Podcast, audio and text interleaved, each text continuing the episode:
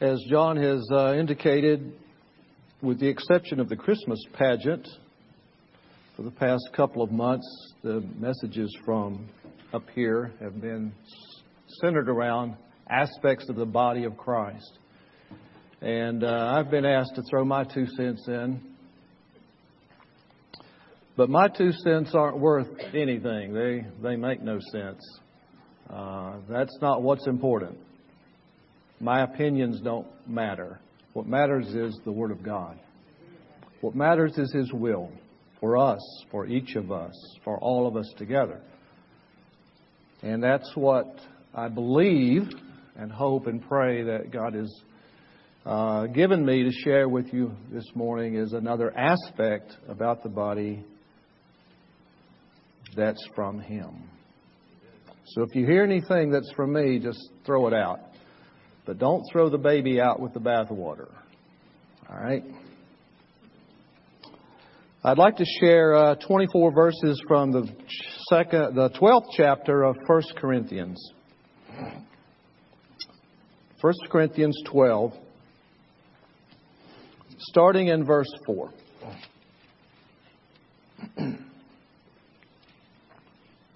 Now, there are varieties of gifts, but the same Spirit. And there are varieties of ministries, but the same Lord. And there are varieties of effects, but the same God, who works all things in all persons.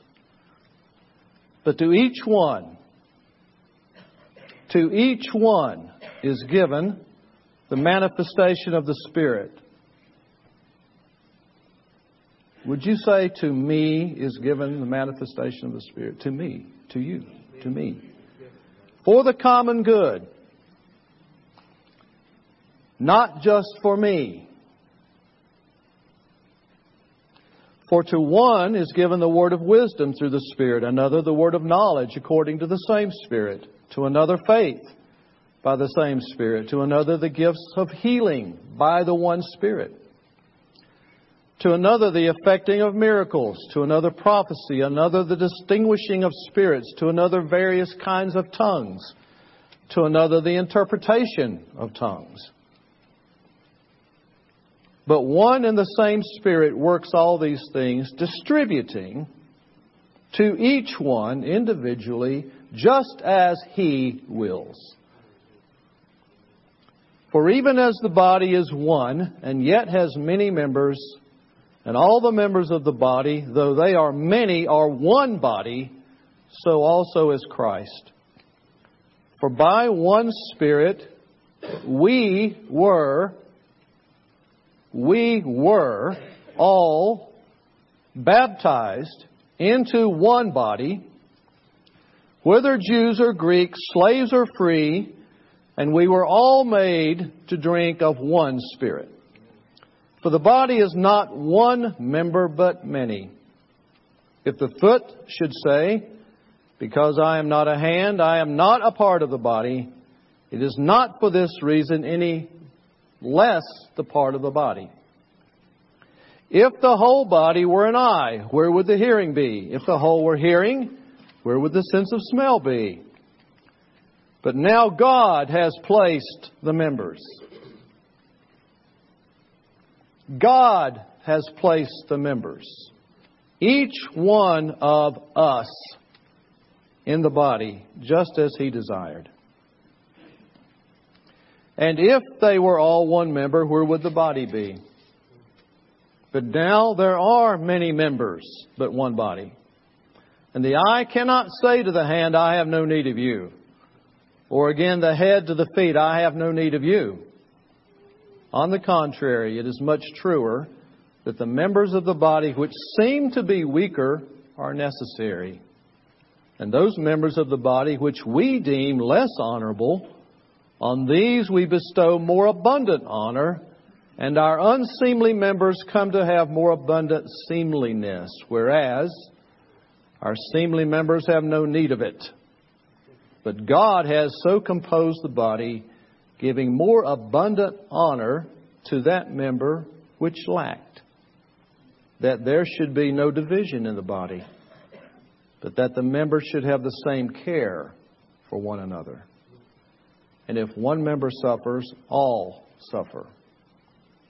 If one member is honored, all rejoice. Now, you, we, are Christ's body and individually members of it. Let us pray. Father, your word is a lamp to our feet, a light to our path. May it be said of us that thy words were found and I ate them. Thy word became to me a joy.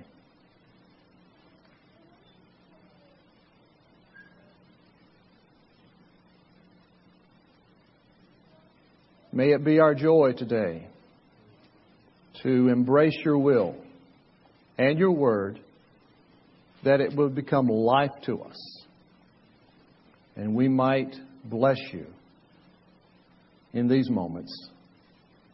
And we pray in Jesus' name. Amen. The title of my message is Lone Rangers No More. Lone Rangers No More. I want to talk about the C word. It's not chastity, although that's a great word. Commitment. Commitment. It's not a dirty word. It's a God word. I'm thrilled this morning to know that my God, my Father, has committed Himself to me through an everlasting blood covenant. Can never be broken through Jesus Christ. Who could ask for more?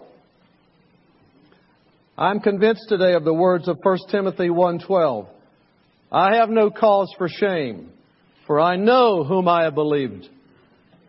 And I am convinced that he is, he is able to guard and keep that which I have entrusted to him until that day. He's committed. And he's able to fulfill his commitment. Praise the Lord for that. I have had a supernatural beginning. The moment He revealed Himself to me and I prayed the sinner's prayer, and I became a born again Son of God, that's a supernatural beginning. I will have a supernatural end. Death, where is thy sting? Where is thy victory? Jesus has conquered death. I will have a supernatural ending if you want to call it an ending. The question is, will I have a supernatural middle? Are these days, these minutes that I live in this earth suit here on this earth, lived according to His supernatural power and His supernatural will? Am I obeying every command of His? Am I walking in the fullness of His light? Am I where He wants me to be? Am I doing the things He wants me to do? In Genesis chapter 11, we read about, at about the year 2000 BC, after the flood, that the whole earth spoke the same language. The people settled in Shinar, building a city and a tall tower which was meant to reach the heavens. This people, unified around a wrong motive, was something that God Himself took notice of, what they were able to accomplish. And He came from heaven and says in verse 6, Behold, they are one people and now nothing which they purpose to do will be impossible. If God says that a people unified around a wrong motive can accomplish anything, just think what a people united around a right motive can accomplish. United around God's truth, united around God's purposes, God's vision. For a people dwelling together in unity in Christ have not His opposition, but all the mighty blessing of heaven. All the great power of God infusing us. If He is for us, who can stand against us?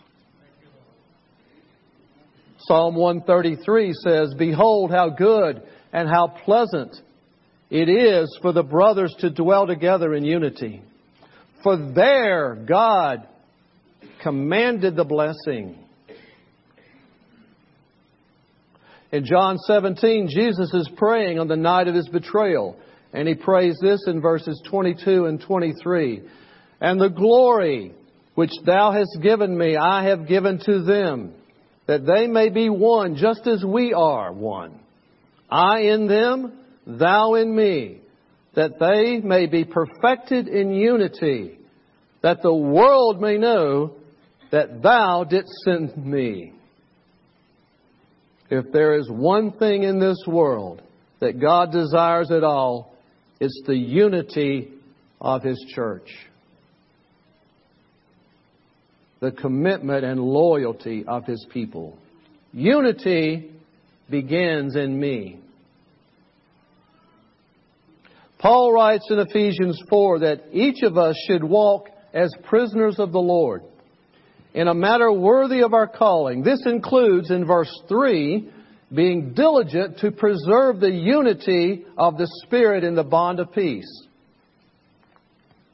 So I must ask myself, is this something I do? Do I care about it? Do I intentionally try to walk in unity? Later in the chapter, Paul adds that the mature Christian will strive not only to preserve what unity there is, but also to attain the unity of the faith to which we are all called. In other words, we're, we're uh, called to keep what we have and strive to get more. Without unity, the body cannot achieve any growth or even approach it. And I'm talking about the human body and the body of Christ as well. So Paul admonishes us in verse 15 that we are to grow up in all aspects unto Jesus, the head of the body, from whom the whole body being fitted and held together by that which every joint supplies, according to the proper working of each individual part, causes the growth of the entire body. What God wills, He empowers to accomplish. He wills unity. He wills growth. To these, He is committed. And if He's committed, so should I be. Now, the PTA is a good group the Kiwanis, the Rotary, the Optimists. They're good groups. The volunteer firefighters are a good group. The Democrats and the Republicans have a place, I think.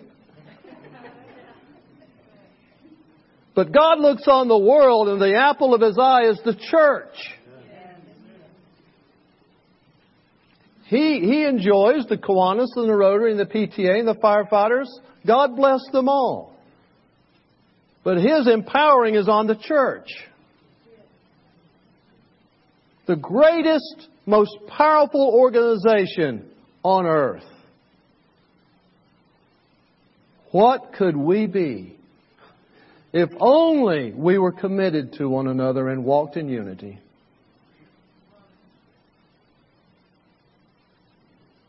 If only, if only. We read earlier these words from 1 Corinthians 12. For even as the body is one and yet has many members, and all the members of the body, though they are many, are one body, so also is Christ. For by one Spirit we were all baptized into one body.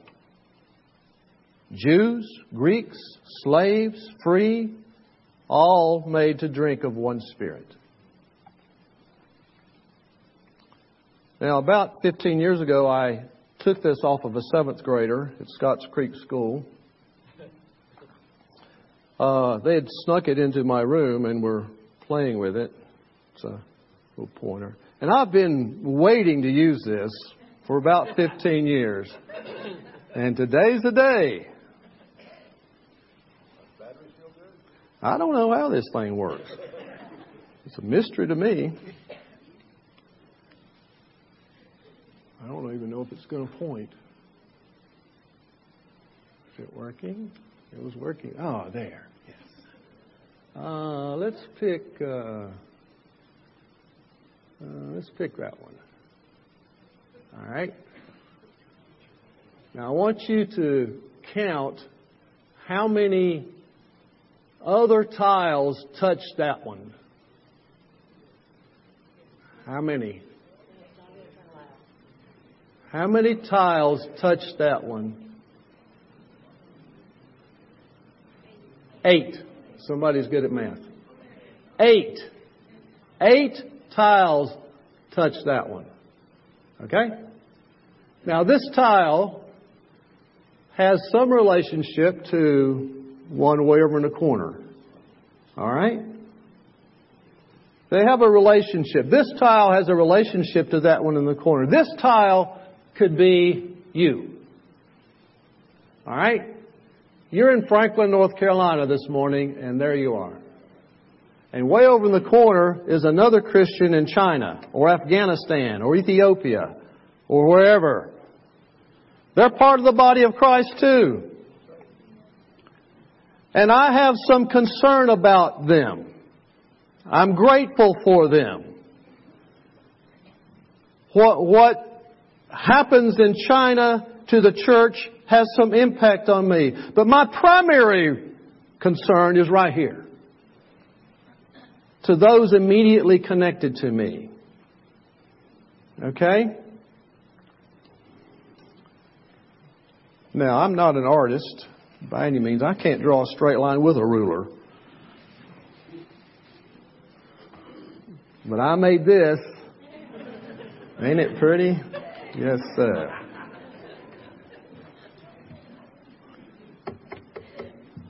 Let's look at that one. Now, as you can see, these are not mortared in to each other. I, I, I didn't do that. But let's say they were. Okay? But before they get into the wall, if you were going to build a brick house and you ordered brick from Statesville Brick Company and they brought 2,000 bricks and dumped them in your yard, and they laid there for a few days,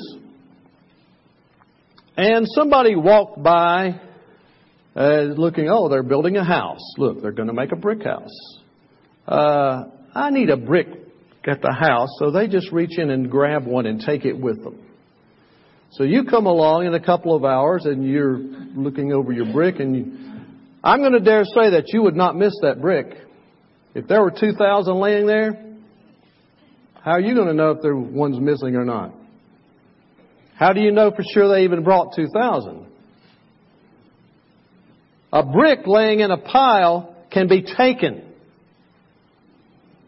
fairly easily. But when the brick is built into the wall, it cannot be very easily taken. If I'm going to try to get this brick out, that's what happens. The whole wall is attacked. There's safety in the wall. There's security in the wall. But you have to be in the wall to enjoy that commitment and the loyalty of the bricks around you, the tiles around you. You have to be committed to somebody, somewhere, to be part of the wall. The enemy can't get you as easily. Every wind of doctrine is not going to affect you like it might if you were just in the pile. the body is not one member, but many. I am not black. I am not white. I'm not Asian or Mexican or Polish or African. I'm not an alien. I'm not a stranger. All barriers, all walls are broken down. I'm a new creation. I have different DNA. I'm a living stone. I belong to the body of Christ. I have a place in the wall. So where do I fit? In a sense, each of us needs to find our place. But the work of finding our place is not ours. Listen again to 1 Corinthians 12:18. God has placed the members, each one of them in the body just as he desired. I need to find out what he has already determined for me. Not make my own little choice of my own free will. He has a place for me. God enable me to know that. Reveal it to me. The exact place in the wall that you've already chosen for me. I only want to be where you have placed me. No other place will satisfy. No other place will fulfill.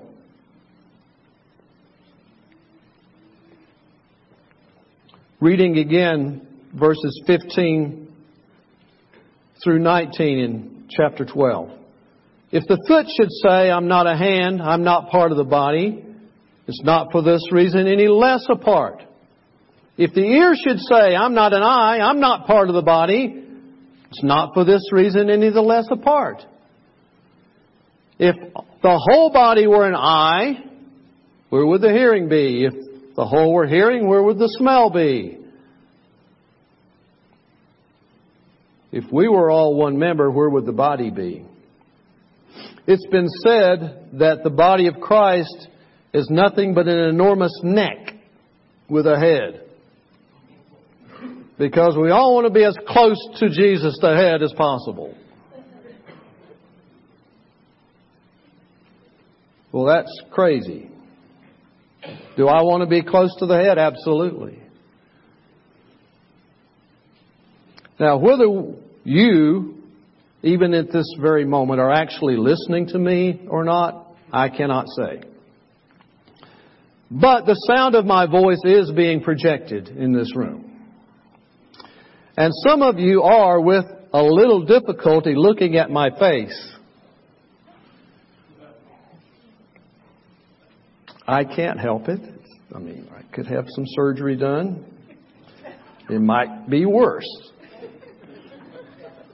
But my entire body is here today. I do have five teeth missing, and some hair is gone, but my tonsils and appendix are still here. There's no self deprecation in the body. It's the tendency of the less spectacular foot to look at the more spectacular hand and say, I'm nothing. I'm just a toenail in the body of Christ. And I get trimmed every month. No one cares. You know, this may sound like humility, but it's really unbelief. It's unbelief.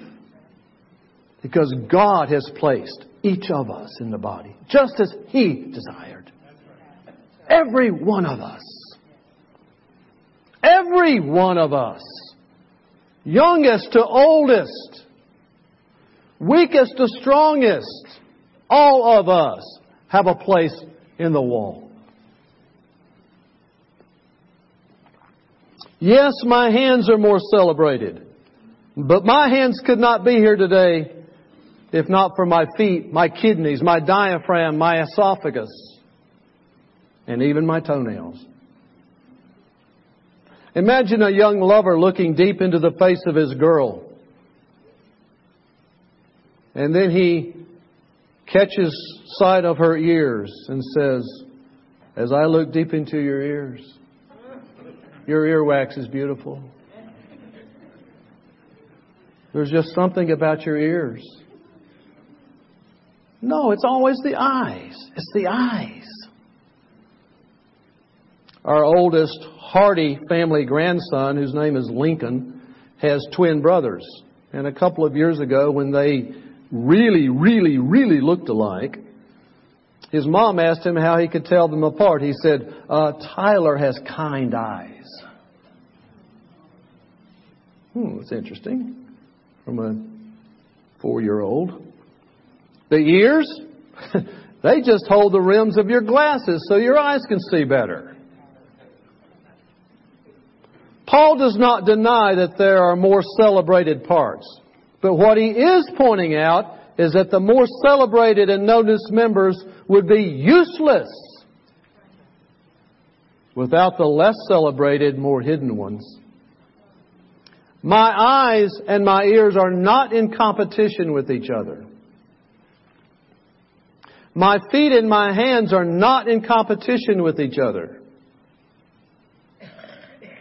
No matter how brilliantly any part of my body may function, it cannot function on its own.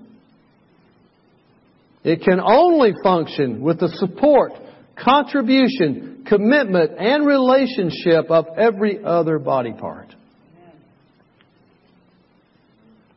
And to fulfill the calling and purpose of each body part, each one must remain in relationship to the rest of the body.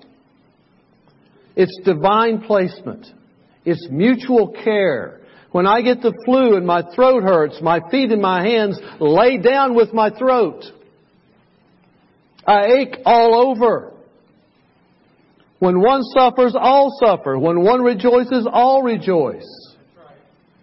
Are you a foot? Be the best you can be. Are you a toenail? Rejoice.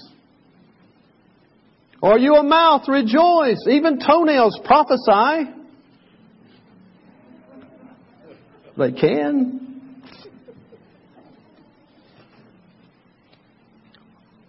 Are you an esophagus? Serve the Lord with gladness. He put you there. Even public speakers are sometimes bathroom sweepers. Whatever your hands find to do, do it with all your might as unto the Lord. Not for man's notice. It is the Lord Christ whom we serve. He will reward you in due time. Colossians 3:23. Be faithful with the gifts and talents he has given you. I cannot be some Lone Ranger Christian, some spiritual butterfly flitting around, subject to every wind of doctrine or what makes me feel good. God did not redeem me for that. I'm not just a brick in the pile. Holy Spirit baptized me into the body. Like the brick in the wall, I need to commit myself to the body. Over 42 years ago, I entered into a marriage covenant with Gail. I took myself out of the pile of bachelor bricks and willingly and intentionally joined myself into the wall of marriage. A wall of mutual consent a wall of mutual agreement, a contract, a binding of myself to her. We got into the same boat and determined that we would row together. Together. Not me rowing to the right and her rowing to the left, but together. If you are not rowing together, you're not in agreement. You're not in loyalty. You're not in commitment. You can't get anywhere. You'll go in circles. Ecclesiastes 4 9 tells us two are better than one. because they have a good return for their labor. But if either of them falls, the one will lift up his companion. But woe to the one who falls when there is not another to lift him up. And if one can overpower him who is alone, two can resist. A cord of three strands is not quickly or easily torn apart. When we commit ourselves to one another in covenant, God Himself entwines Himself around us. There's power, strength, security in the wall. In Matthew 24, Jesus prophesies that a time will come when nation will rise against nation. Famines and earthquakes will come. Kingdoms will rise against kingdoms.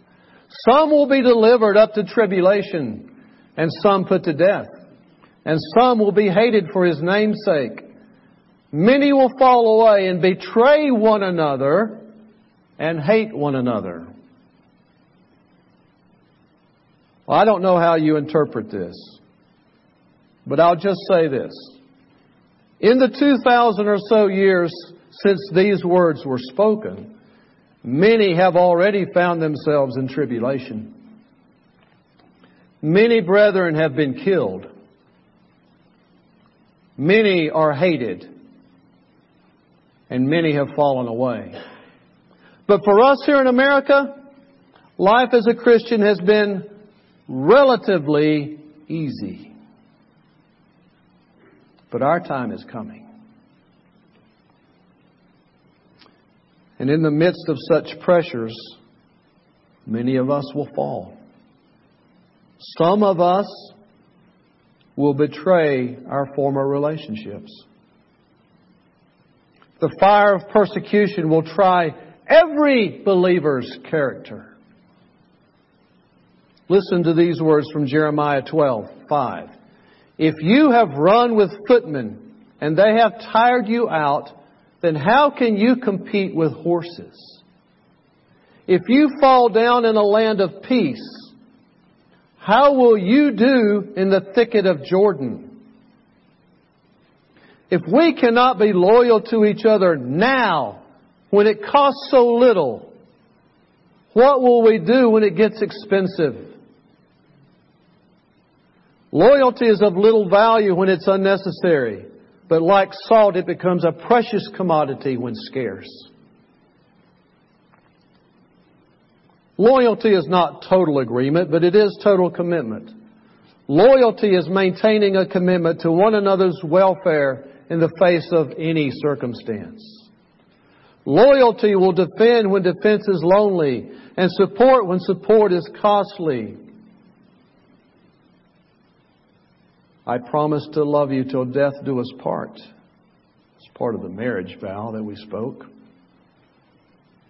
In sickness and in health. In the good times and the bad.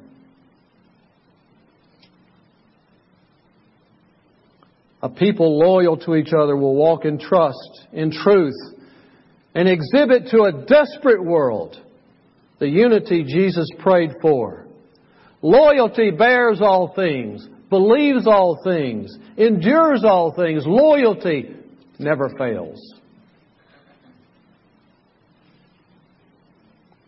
Franklin Covenant Church. Now, I was not here when the name was chosen, but I was in Cullowhee when we selected the name Cullowhee Covenant Fellowship. The very word implies an understanding of and a commitment to certain truths.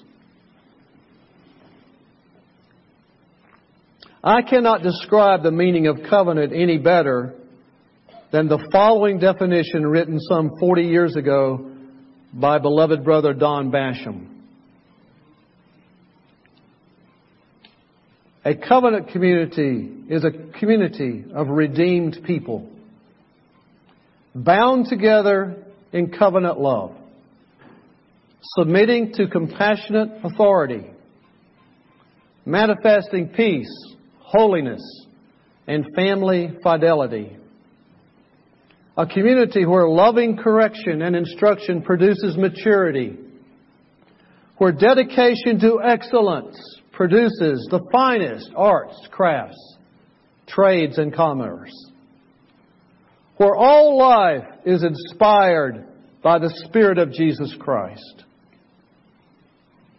and is lived to His glory as a witness and testimony to the world.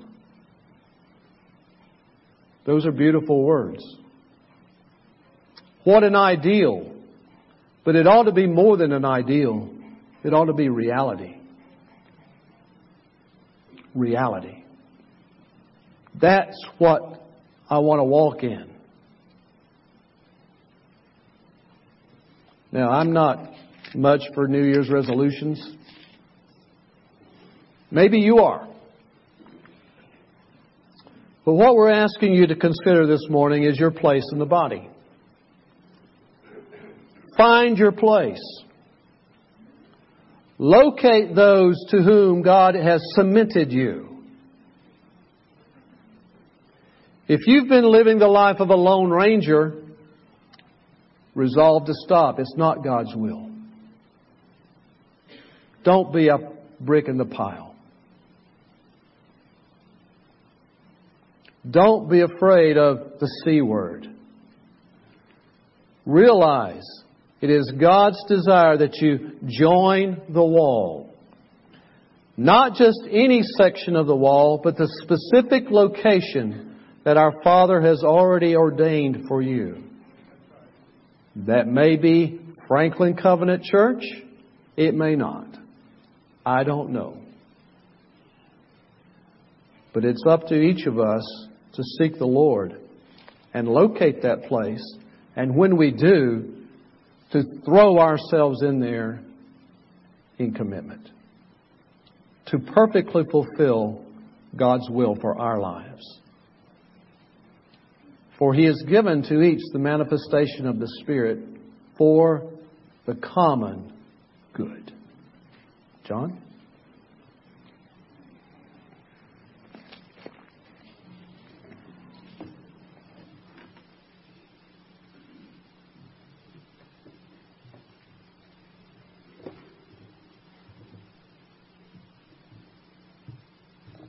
Figured I'm probably the one on the floor. Uh, you know what we're going to do? I really appreciate that, Phil. Yeah, amen. You can clap.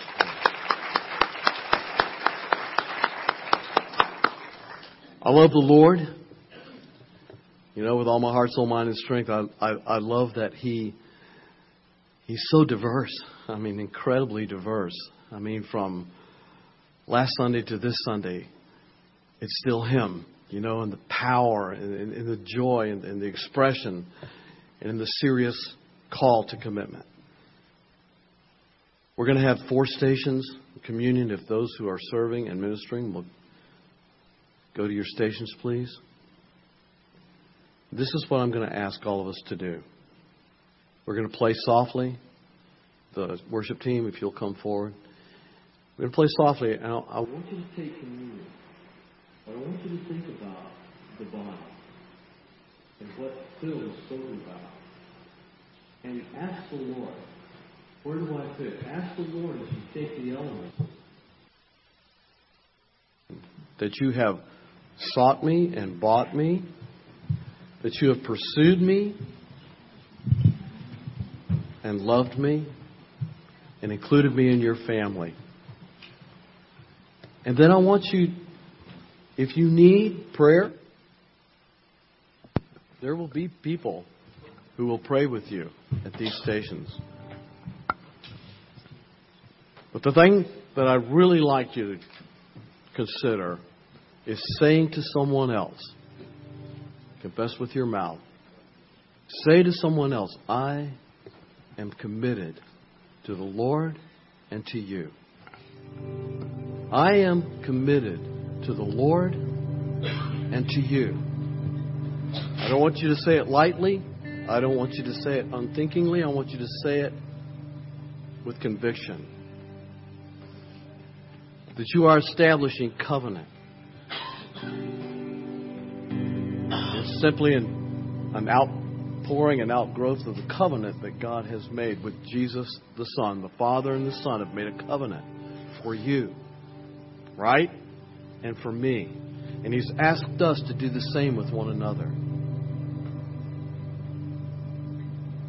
Consider it. And if you are willing, and if it's in your heart, I want you to tell somebody.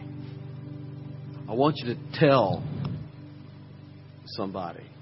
And maybe more than one person. And the Lord may put on your heart, you know what? I need to go to this person, this specific person. I need to tell them, I'm committed to you.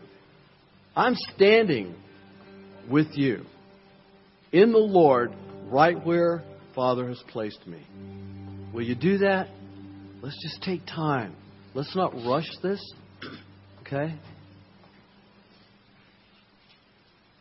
Do it. Turn off the main lights